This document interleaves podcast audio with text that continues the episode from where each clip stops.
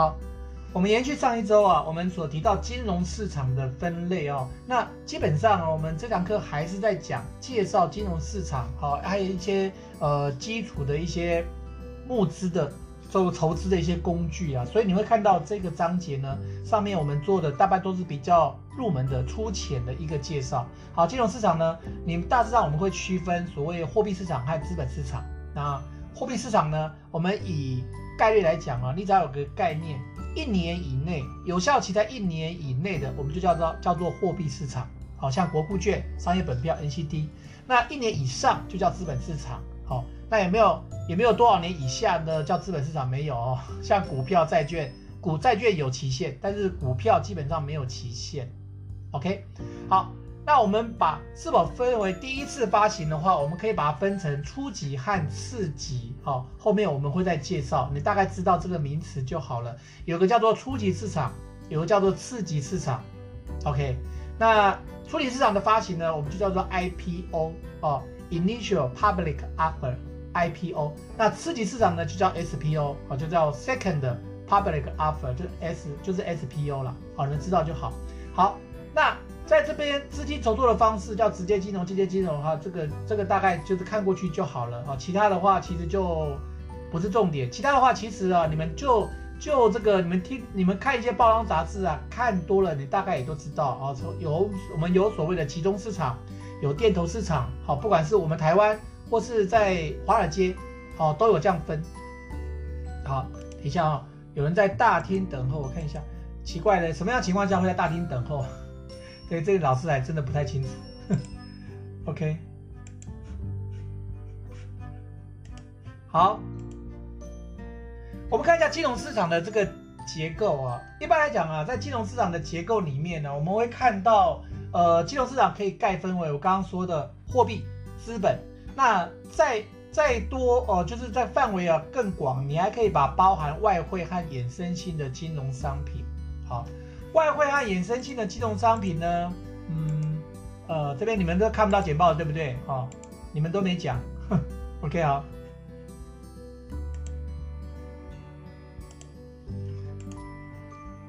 好，在金融市场的架构来看的话，你看看到货币市场里面呢、啊，主要啊都是时间比较短的资金调借，像银行拆放，你们一定听过，新闻里面常常有听到说隔夜拆款。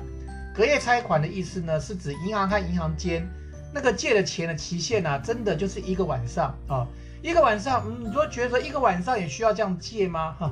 对，一个晚上啊、他们有的时候，像呃日后我们谈到所谓的债券的时候，我们会会讲到债券有所谓的复数操作，复数操作就是比较复杂了。简单的讲，银行和银行之间呢，银行每个月它的账要平。可是呢，他只要在月底账平就好了哈，在月初的时候，他可以允许他每个月呢，呃，资产负债表里面呢，他有可能是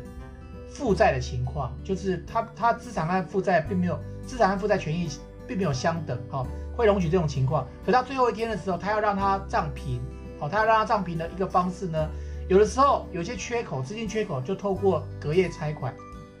好。当理论上呢，每家银行每个分行其实他们每天其实都要有这个账平的动作。我刚刚讲是指，呃，就是每个月的银行大部位的这个资金啊，资金的头寸啊，他们会有所谓的复数操作。这样情况下会有银行银行间的拆款啊，那个借的钱就真的是一个晚上。那你会想一个晚上怎么算利息？对，它利息很低，可是金额部位非常大，可能动辄二十亿、三十亿，甚至一百亿、两百亿哦。那即便利息是零点零零零一，哈，算起来这个利差也是很惊人哈。好，还有所谓的附条件交易，是 RP 或 RS，这个是债券相关的。好，主要货币市场呢，呃，基本上你看到这个都是属于固定收益的商品，也就是说，在我们的固定收益的章节我们会介绍。好，再来看到资本市场，资本市场呢，其实就是这学期的课的重点，我们会讲到股票，呃。但是债券我们会带一下，它就不会讲很多，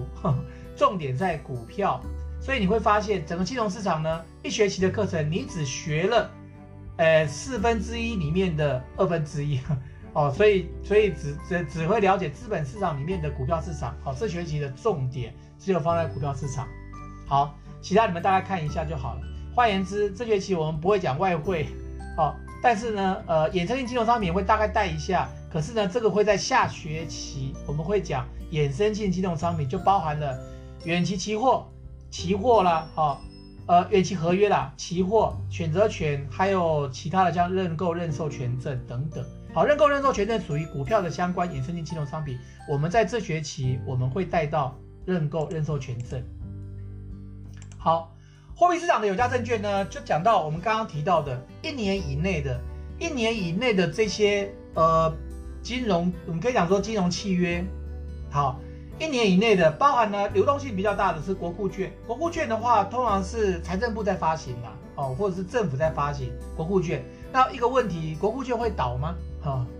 国库券会倒吗？国库券是财政部发行，财政部在代表政府了嘛，所以理论上。国库券不会倒哦，就是一般我们讲说政府债券不会倒，因为是政府是最终的那个债务的担保人嘛，哦，可是历史上有没有出现过债券倒账的问题，有倒倒账的状况呢？还真的有。那我现在很想这、这个等到下下一堂课啊，我们上实体课程的时候有机会再跟各位同学说哦。那当然啦，那个呃以前曾经发生的。那个政府债券倒账，不过那个倒不是还不出来，有点故意的让它倒账啊，这个又牵涉到政治问题了。好，这个就先不讲。但是你问我，你问老师，老师有没有发生过那个政府债券或者国库券倒账？有，还真的有。OK，好。但是你必须要有个概念，理论上政府不会违约啦。我们在理论上，我们把它视为无风险资产哦。我们理论应该把它视为不会倒账 啊，对。是应该视为，但是呢，啊，历史上还真的有。好，再来是商业本票，商业本票哦，我们呃，对，我们就英文就呃简写，我们就直接叫 CP 了哦，就是 commercial paper，我们就直接叫 CP。商业本票，商业本票一般来讲是企业发行的，不过一般企业发行商业本票也要看哦，一般公司可不可以发票呢？当然可以，只是你发票的话，大家大家承认度多高呢？你发票的意思就好像说，今天国内最大的企业、最最有这个呃最有公信力啊，或者是嗯最有 power 的，现在最有 power 的这个公司就是当属台积电吧？好，台积电，我们国内的护国神山，好，股票的护国神山。台积电呢，今天如果要发商业本票，可不可以？当然可以。台积电如果发商业本票的话，它不给利息行不行？啊，行或不行的话，只是看。市场上的接受度，那我可以告诉你，台积电如果发商业本票，它还真的不给利息，我告诉你一样，大家抢到翻。同理，台积电如果今天发个公司债，它不给利息，那一样市场上还是抢到翻。哎，那为什么呢？哎，一来是大家认为台积电不会倒，台积电倒了，台湾就完了，对不对？所以台积电可以视为像政府一样不会倒的债券。好，它如果说要发债的话，它发债的意思就是它拟一个契约要跟大众借钱的意思。商业本票意思也是如此，只是呢，他发的这个凭证啊，期限更短。我们刚刚提到，期限就是一年内嘛，一年内，一年内发商业本票，那它需要短期的融通。所以，如果这样讲的话，你们那你们就可以用常理判断，台积电会发商业本票吗？呃，基本上这个机会很少了哈，因为对台积电像这样的企业来讲，它需要钱不会需要只有半年一年哈，它通常需要钱。都是五年、十年，因为盖个晶圆厂呢，光摊提可能就要花十年的时间，好、哦，所以他不会需要短期资金，短期资金他手上多的是，台积电或者红海啦，手上账上的现金呢、啊，经常性的账上现金呢、啊，我估计至少在五千亿台币以上，所以呢，他不会需要短期的资金，会需要都是长期的资金，好、哦，就需要大钱了，不会需要小钱，好，那。那同理可证哦，商业本票一般的企业稍微有点知名度，当然可以发。比如说今天远东可不可以发？可以啊。或者是呃国泰金可以发吗？可以。国泰金是金融嘛，它发的叫做金融的商业本票，那又不一样哦。好，因为金融商业本票的话，它的市场地位啊跟一般公司不一样。我说一般公司，比如说台塑，台塑如果今天发个商业本票，台塑倒是常常发商业本票，台塑商业本票可以用吗？可以啊。台塑、台化、南亚都有这样商业本票哦，都有哦。那通常是有商业本票，还会付一点利息。也就是说，有的人呢、就是有些人，呃，比如说像金融界里面的票券公司，他们学有专精，他们会专门买卖，他不买卖债券，不买卖股票，哎，就喜欢买卖票券，因为票券短期，票券他们有所谓的养票哦这样的动作，哎，你不要看哦，养养票就是用用用票券啊来做一个转融通啊，用票券来赚这个中间的利差，报酬率其实。真的对这些呃专家来讲的话，报酬还非常惊人哦。好、所以呢，很多的一些呃上市柜公司，你除了发股票，你当然也可以发票短，就是商业本票。商业本票因为是短期的嘛，我刚刚提到一年内。另外还有像 RP，就是附条件交易啊、附附条件交易，你们看到下面有一个叫附买回交易，我们一般叫 RP。哦，另外一个叫做负卖回交易，就叫 RS。哦，什么叫 RP？什么叫 RS？这个在讲到债券的时候会再跟各位解释。好、但但是呢，RP 和 RS 呢，蛮普遍的。哦，蛮蛮普遍，就是一般的券商、一般银行很多都有在做 RP、RS。简单的就是简单的讲啊，我们呃就是什么叫 RP？就是就是呃一般需要资金的都是公司行号啦。哦，一般个人通常是有钱的，愿意借给公司行号。那借给公司行号，他拿什么抵押呢？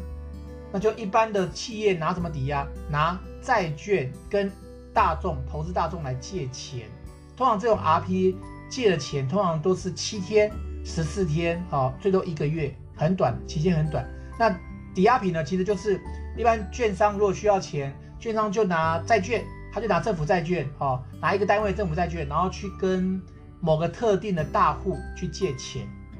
就这样子，这叫 RP。哦，RS 呢就是反过来，RS 反过来就是一般投资大众，他拿债券去跟金融机构来借借钱，好、就是反过来了，好、这叫做 RS。好，再来就是可转让定期存单 NCD，哦，你们常听到的，央行常常发 NCD 啊，好，NCD 的话发央行发这个 NCD，央行发了钱，银行敢说不要吗？不行啊，因为你如果不要，商业行为当然可以说我不需要，可以，可是你。现在央行发 NCD 的意思就是把你手上多的钱呢，把央行发一张一张纸定存单，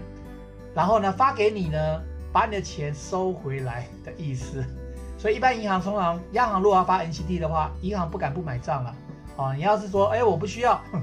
你不需要，下一次就不要跟央行打交道哈。所以通常央行如果发 NCD 的话，目的呢其实就是在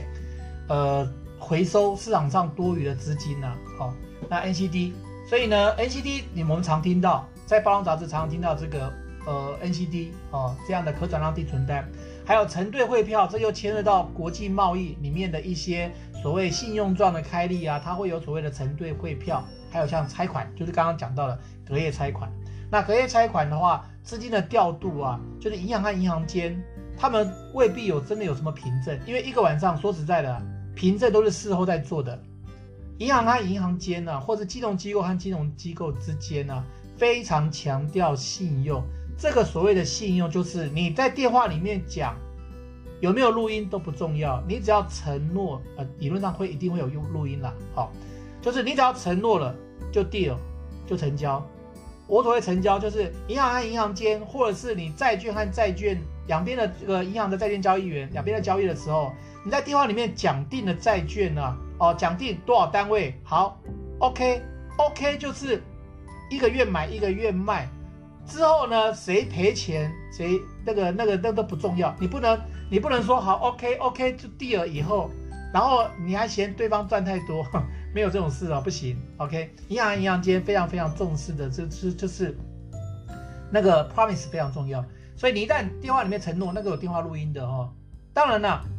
碰到极端状况，当然还是可以协商把 deal 取消。不过这种情况非常非常少。你一旦取消，当然你也会留下不好的 credit 了哈。那这是一般实务上的情况。所以我讲说拆款呢，因为老师会这样讲，是因为我之前曾经有这个债券交易的经验哦。所以那债券交易的话，真的就是用电话电话去敲定那个 deal。那买债券呢，我们之后会跟老师会会跟大家呃介绍那个债券，因为债券一个政府债券的单位啊。非常大，一个单位的面额是五千万，好，一个单位面额是五千万，所以你可以想象五千万，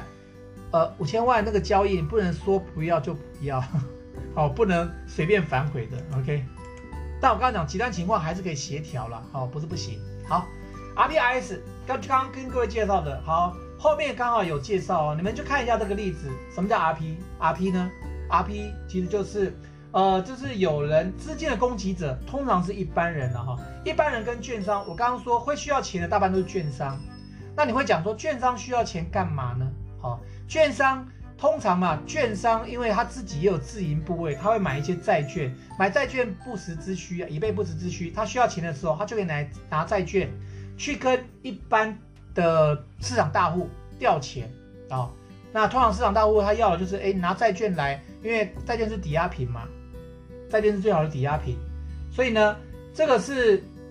自然人他拿债券，然后去跟那个呃券商呃去承做 RP，利率有讲好了，利率呢他都讲好，然后他这边有讲他的多久时间呢？哦这边的这边的例子是一个月三十天。三十天的 RP 付买回交易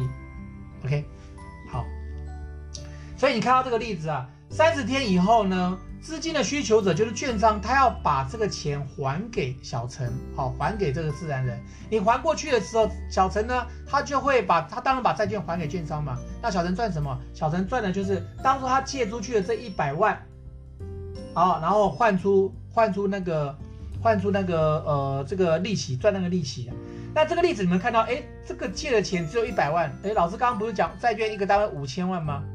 哦，事实上呢，债券呢，我刚刚讲债券呢，政府公债一个单位五千万，可是，一般的公司债，或是一般的那个呃公司发行的这个债券的话，呃，有的真的是一个单位是十万块，有，哦，或是银行的债券，也不是每个单位都是五千万哦，有的银行单位的话，有一个单位是一百万的也有，OK，好。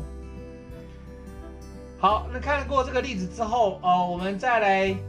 看一下下个哦。这个例子你们自己参考一下哦，我就不多说了哦。好，OK，好，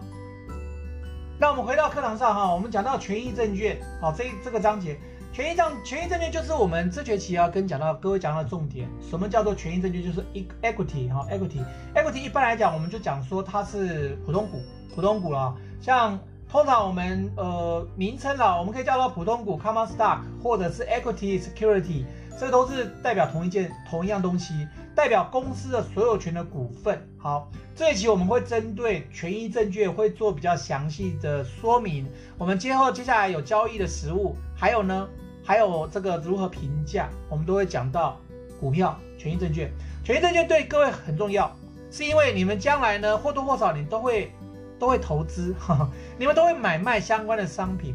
那你不要想说，呃，同学可能有人想说，哎，我还年轻，我我就算毕业以后，我可能也没那么多钱投资，哦，千万别这样想，因为呢，现在我们国内已经开放了所谓的零股交易，也就是说。台积电呢，现在的股价将近五百八十块，五百八十块一股了啊、哦。那以国内国内的交易单位是一张哦，代表说你买台积电一张呢，你至少要准备五十八万哦，五十八万。对，啊，你说没那么多钱呢，没那么多钱，但是没关系，你可以买零股，好、哦，是买零股，好。所以呢，台积电呢，它现在有所谓的零股零股交易。OK，那其他的呢？其他的。零零股交易就代表说，你们现在可以买一些高价股，即使它几千块，像国内的之前有名的大力光几千块嘛，两三千块。现在呢，呃，出现第二档的，超过比大力光还贵的细粒哦，四千多块，一股四千多块，代表说买一张就要四百多万哦，哦，四百多万你买不起，你买一股总可以，买一股只要四千块，四千多块，哎，可以呀，好。台积电也一样，你买一股只要五百六十块，一样意思哈。一股可不可以？一股可以啊，买一千次就可以变成一张了呀。好，当然重点在于你是长线投资的话，你也可以每个月给自己设定这个目标。好，现在很流行的所谓的存股，好，存股的意思其实就是你可以用买零股的方式，买基零股的这种方式，然后呢，透过时间复利，慢慢的累积财富。这个我也希望说这学期可以给各位这样的观念了，因为你们年轻。就跟买保险一样哦，你越年轻越早开始，对各位是越有利。好，呃，越有利倒不是说，如果越有利，最主要是因为买股票的话，中间会有波动，可是时间如果一旦拉长，哦，只要你买了标的，标的标的没错的话，标的如果是绩优的话，哈，理论上时间拉长以后，它的报酬率会会呈现那个呃，就是几年之后它会出现比较大幅的增值哈、哦，那个复利的效果会很惊人。好，那我们看到啊，在股票里面它有所谓的有限清偿责任。哈、哦，你看到啊，如果你买一张股票，我们正常国内呃一个单位来讲叫做一张哈。那你会讲说，在上市柜交易的时候，它是以股来计价，没有错。可是实际上哦，盘中也就是九点钟到一点半的时候，就是在买卖股票的交易时间，正常交易时间时段里面，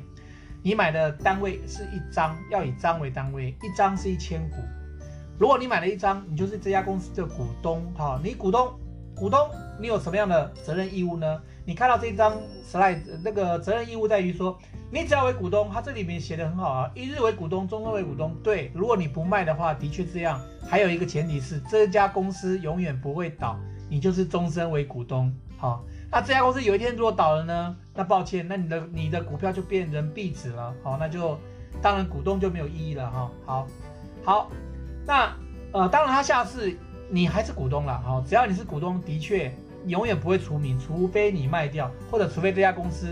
破产清呃清算了，否则的话你永远是股东没有错。好，它有个有限清偿责任的意思是指说，呃，就是这家公司它对这个股东的义务啊，它只对于有一天这家公司假设真的不幸的破产了被清算的话，它只对股东你的投资的金额，只有看你剩下多少钱，扣掉债务，扣掉那个。呃，应该付的这些呃厂那个债务啊，就是债权人他会优先拿，扣掉特别股的股东应该拿的这些钱之外，剩下多少钱？假设你当初投资一千块，哎，如果说最后他拍卖厂房啊、机器啊，最后只是只能让你拿回，呃呃两百块，你也只能够认了哈，只能拿两百块，这叫做有限的清偿责任，公司只对你负有限。没有说无限啊，只是对对对你负有限清偿责任。一旦呢、啊，厂房那些被清偿清算，然后然后拍卖剩下多少钱，然后赔赔给你之外啊，赔给你之后，这样这家公司就不对你有任何清偿的责任了，这叫做有限清偿责任。好，那剩下的就是这个股东呢，你如果是股东的话，你有投票权，你每年一次你可以参加这家公司的股东会。那股东会有的公司会给纪念品，有的不会。哦，这几年呢很流行不给纪念品了 哈，所以你也不见得有纪念品。好，还有优先的认股权呢、优先认股权是公司如果说有发股票、有发现金增资啊，或者要发新股的时候，哎，你可以优先来认，哦，优先来认。好，通常给股票的话，他会给他会给什么股票股利、现金股利。好，至于除息参考价怎么算，除权参考价我们之后会再介绍。哦，这边我们就不浪费时间了。好，OK，好。这里啊，同学可能会想，一般公司我在买卖的时候，我找一家公司喜欢发现金股利的好呢，还是发股票股利的好呢？好，首先呢，你发股票股利的意思就是公司假设宣布，呃，他去年，去年假设今去年假设赚五块钱，好五块钱，那他决定五块钱他都不发股利了，他发股票给你，每一个人呢，他应该要发股，假设他应该发股利，他要发一半，发两块五。的现金股利，那就是表示你有一张的话，给你两千五的意思。好，那如果说他如果发股票股利，那一张呢，他给你两百五十股，一张给你两百五十股，如果同样是给你二点五块的意思，给你两百五十股，啊你们会想说这怎么怎么算？之后我讲到实物的时候，你会更清楚。好，你要听老师说，我说给你，假设今天你拿到两百五十股的股票，还拿到两千五百块的现金，哪一个好？啊，你会想啊，那要看这个股票现在值多少钱嘛，对不对？如果两百五十股，现在如果一股一股呢，假设是十块钱的话，对啊，那现在拿拿现金跟拿股票一样意思啊，对吗？对啊。那如果说一股现在通常啊，一般来讲，他发股票的，他可能现在的市场的价值通常都不会是只有十块钱啊，所以理论上是你那股票会比现金划算，好，会比现金划算，没有错。可是你那股票呢？呃，你必须卖了以后，卖了以后，你才能够把它变成现金嘛。好啊，你那股票的话，也必须是这家公司哎，经营一直有起色，理论上你你发给你的股票，它才会越来越值钱。如果这家公司呢，它故意的，它就要把钱放在公司，然后不发给你，结果公司经营越越来越差，哼，跌破了当初它呃市场的应该有的价值的话，事实上你领股票啊，不见得会比现金划算。所以这这个发股票好还是发现金好，最重要是要看这家公司它有没有成长性，这一点很重要。好，这是权益证券，我们先大概做一个简单说明。哦，权益证券之外呢，还有一个叫做债券。这个债券这这学期呢，也会跟各位特别介绍啊债券。好，我看一下你们的档案还在不在？哦，你们档案没看到了哈。OK 好，哎，是这个答案吗？不是。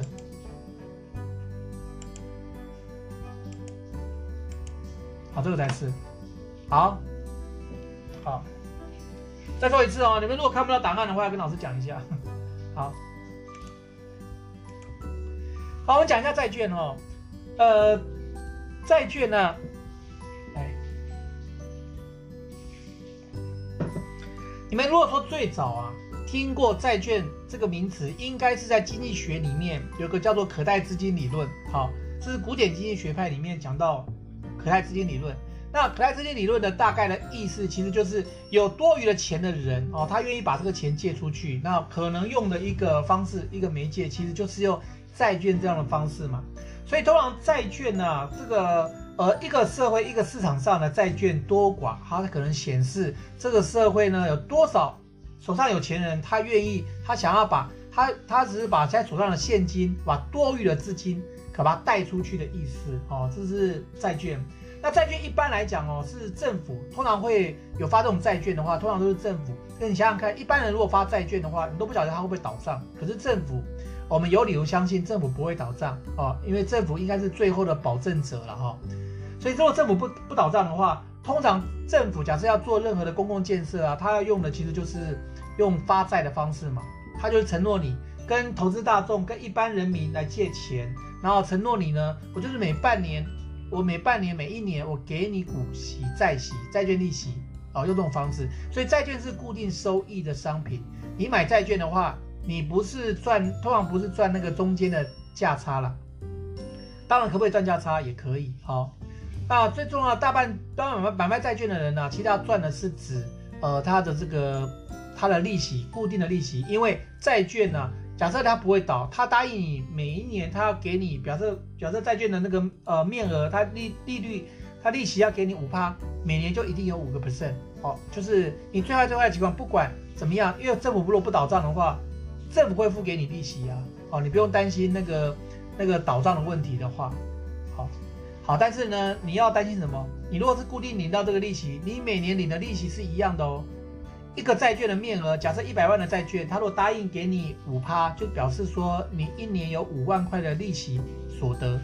这五万块的利息所得，如果你五万块呢，你在市场上，你五万块你可以买，你可以买，比如说你买个 iPhone 手机好了，你今年买个五万块在 iPhone 手机，明年 iPhone 手机涨二十趴，你的五万块可能就买不到喽。哼，代表说。债券呢，今年答应给你五万，明年还是五万，它不会因为物价涨了，然后明年物价涨了二十趴，明年呢原来的五万多给你二十趴，不会，哦，当然也有这种债券呢，可是我们现在讲一般情况没有，上就是每一年给你多少，一开始在面额上就讲定了，就讲好了，所以今年给你五趴，明年还是五趴，今年你拿你一百万的债券你到五万块的利息。明年还是五万块利息。好，那你要看的就是，我去年领到五万块利息，我可以买 iPhone 手机。那今年五万块，哎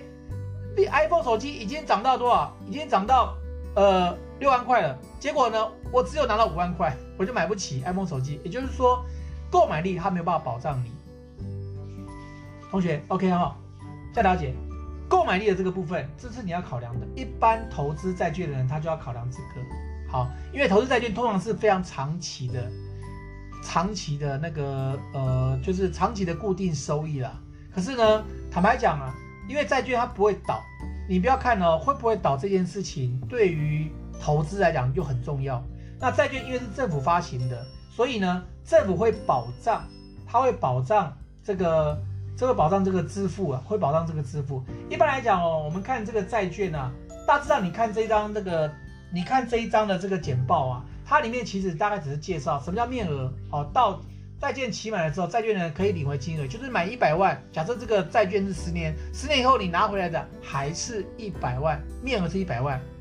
它不保证十年前的一百万跟十年后一百万两个是一样，它不保证这一件这件事情不保证了。OK，因为反正它每一年会给你利息嘛，好，理论上利息就要补偿你。万一十年前的一百万跟十年后的一百一百万差很多，也就是说通货膨胀了，好。你每年给的利息就是要补贴，要就是要补偿你通货膨胀嘛。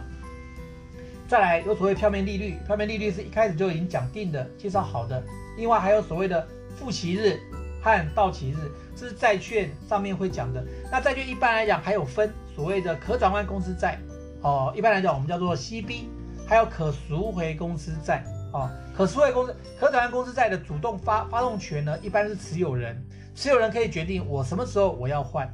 那可赎回公司债呢，就反过来了。可赎回公司债呢，它的发动权呢是在发行者，就是卖这个债券给你的人，他高兴什么时候赎回来就赎回来，对他划不来的时候他就赎回来。哦，对，就是发行者就是公司啊，他会衡衡量哪一个最对我有利。我有利的时候，就是我有利的时候，假设现在利市场的利息，呃，假设是更低。他可以借新还旧，我借新的利，借新的，我快发新的债券，我借新的钱啊，付的利息比旧的还来得低，那他就可以借新还旧啊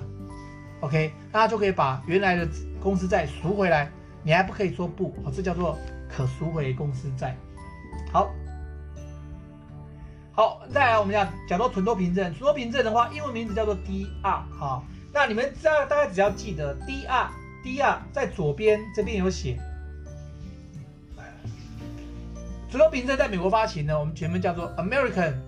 DR，American Depository Receipt 叫做 ADR，在台湾发行叫做 TDR，啊、哦，台湾的 DR 嘛，哈，欧洲发行叫做 EDR，在全球在多个国家发行就叫 GDR，这样子而已。好，简单来讲，你发行存托凭证呢，是指说我们的，比如说我们的台台积电在在美国有发那个 ADR 嘛，有在美国有发，台积电在美国有发，怎么发？台积电的大股东把他手上的股票呢，拿来记在美国的某个银行，信托银行，哦，放在他的账上，放在他的那个仓库里面。然后那家银行呢，就以台积电寄放了多少张股票，比如说一万张，好，这一万张的股票，以这一万张的股票为基准，把一万张的股票把它拆成那个美国的 ADR 来卖。那现在美国的 ADR，台积电的 ADR，一般来讲，一个 ADR。它代表的就是两张台积电的股票啦，同学了解哈？所以呢，你看到那个，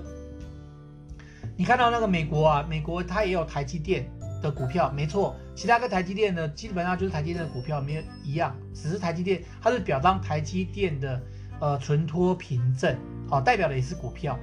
哦，这两边呢，它会有一定的价值相当和相等，只是你要把汇率的因素算进来，还有流动性的因素算进来了。所以理论上呢，存托凭证呢，就是我们常听到的，美国有挂牌的，像台积电啦、联电啦、友达都有所谓的 ADR，就是在台在外国发行的台湾股票，你可以这样想，OK？好，再来我们介绍远期和期货，远期和期货就是英文叫做 forward，远期合约啦，哦，它不叫远期，应该叫远期契约、远期合约都讲都好。还有叫做期货，期货英文名字其实就是未来的意思。好，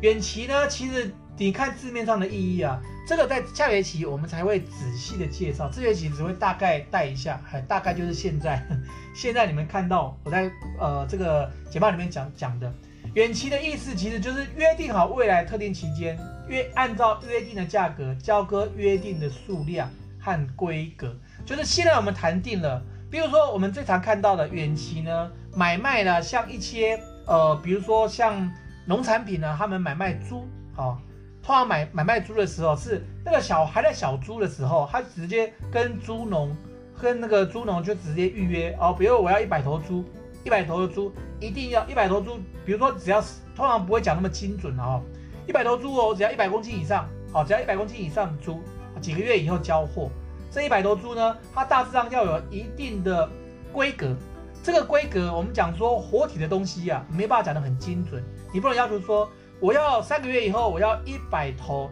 一百零一点五三七公斤的猪，哼，这个比较难了。但是你可以讲说一百到一百一十公斤以内的猪，哎，这个可以哈、哦。通常它会有个约定的价格，哦，这是远期的契约。所谓的远期的话，表示说这个契约是我们两个说了算，就是买方和卖方我们两个讲定什么契约你都可以谈远期，只是呢，它远期一定是未来特定时间，不是现在交易的契约，是未来特定期间，我们现在就讲好约定的价格，好，按照约定的数量和规格。所以我刚刚讲的活猪啦，还有市场上有很多的远期的契约，远期契约通常不是标准化的，记得哦，不是标准化的，标准化的。就是有一个交易所在交易的，大家就是按照 follow 这个标准化的规格的那个就叫做期货，就叫做就叫做期货。你如果不是标准化的，只是呃两家买方和卖方讲定的不一样的契约的话，那就叫做期货哦，叫做远期契约。不好意思，叫做远期契约。我举个例子哦，我们国内最常看到远期契约是什么？比如说呃嗯，实物上哦有很多，现在没有了哈、哦，以前呢有很多这个台。北部的北部的卖槟榔的哈，他会去南部啊，要去买槟榔。你觉得他买槟榔，难道是打电话去？哎，我需要下礼拜的货，你帮我送来。大盘商不是这样子哦，大盘商的话，我所谓大盘商真的是很大盘的，也许是北部可能只有点几家，他可能是中南部的，比如说到中南部的某一个山头哈，然后找到找到那个农民，就跟他讲说，你这个山头我包了，明年种多少的槟榔树。它的产产量，比如说讲好，呃，两公吨，两公吨的那个我要买两公吨的槟榔哦，你看你能种多少？你刚给我两公吨，我们就讲好两公吨，每一吨你要什么样的规格？哦，两公吨呢，然后明年的几月几号，我要我我会我要来付钱哦，我要来付钱，你要有货给我，但现在你就可以收定，就收定金，这就叫标准的远期契约，哦，啊，槟榔是这样子哈。哦那、当然还有买一些什么比较特殊的这种东西，国际之间有很多类似像这样的期那个期货，像呃像那个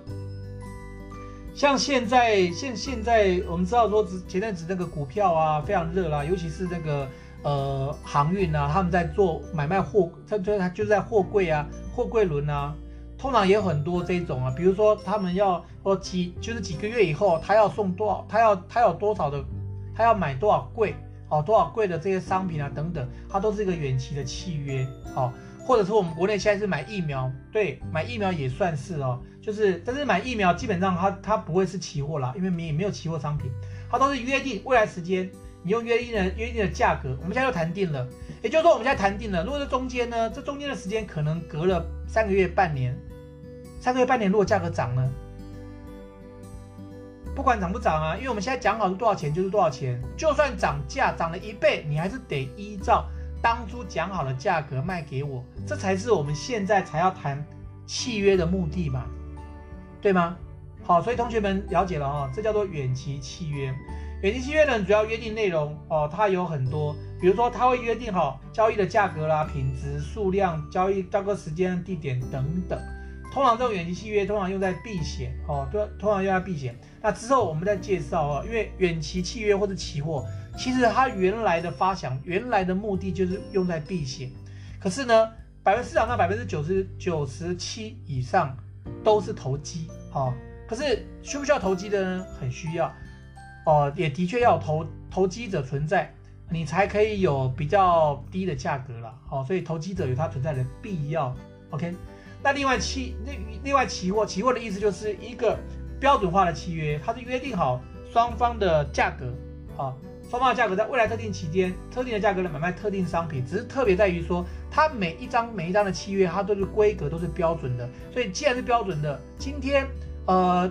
我们讲三个月以后交割的东西啊，你你只要是买的是约定好的期货商品，期货商品很多，比如说有金属期货，也有原油期货，原油期货，比如说一一口。一张期货的呃这个契约，比如说就是一百加仑哦，或者是或者是那个呃呃一百桶呃一万桶的石油，一千桶的石油原油啊等等，它都是讲好的，都是一开始都是标准化的规格。你只要照这个规格的话，它就可以在市场上有固定的价格，你会看到那个波动的价格。好，也因为这样子，通常期货的话就才还才会有所谓的投机客哦，投机客来做来做一个买卖。那我刚刚讲到要有投机客。你才可以让原来需要做期货避险的人，他才有低的价格。否则的话，你要做避险，你要找到一个对手，你可能要花很大的那个寻觅成本，哈，成本有的是非常高的。OK，好，那我们先讲到期货，哦，远远期和期货。那我们先休息十分钟，那待会呢，我们现在时间是十九七点十四分，好，我们就是呃七点二十四分的时候，哦，我们再回来。好，同学们休息一下。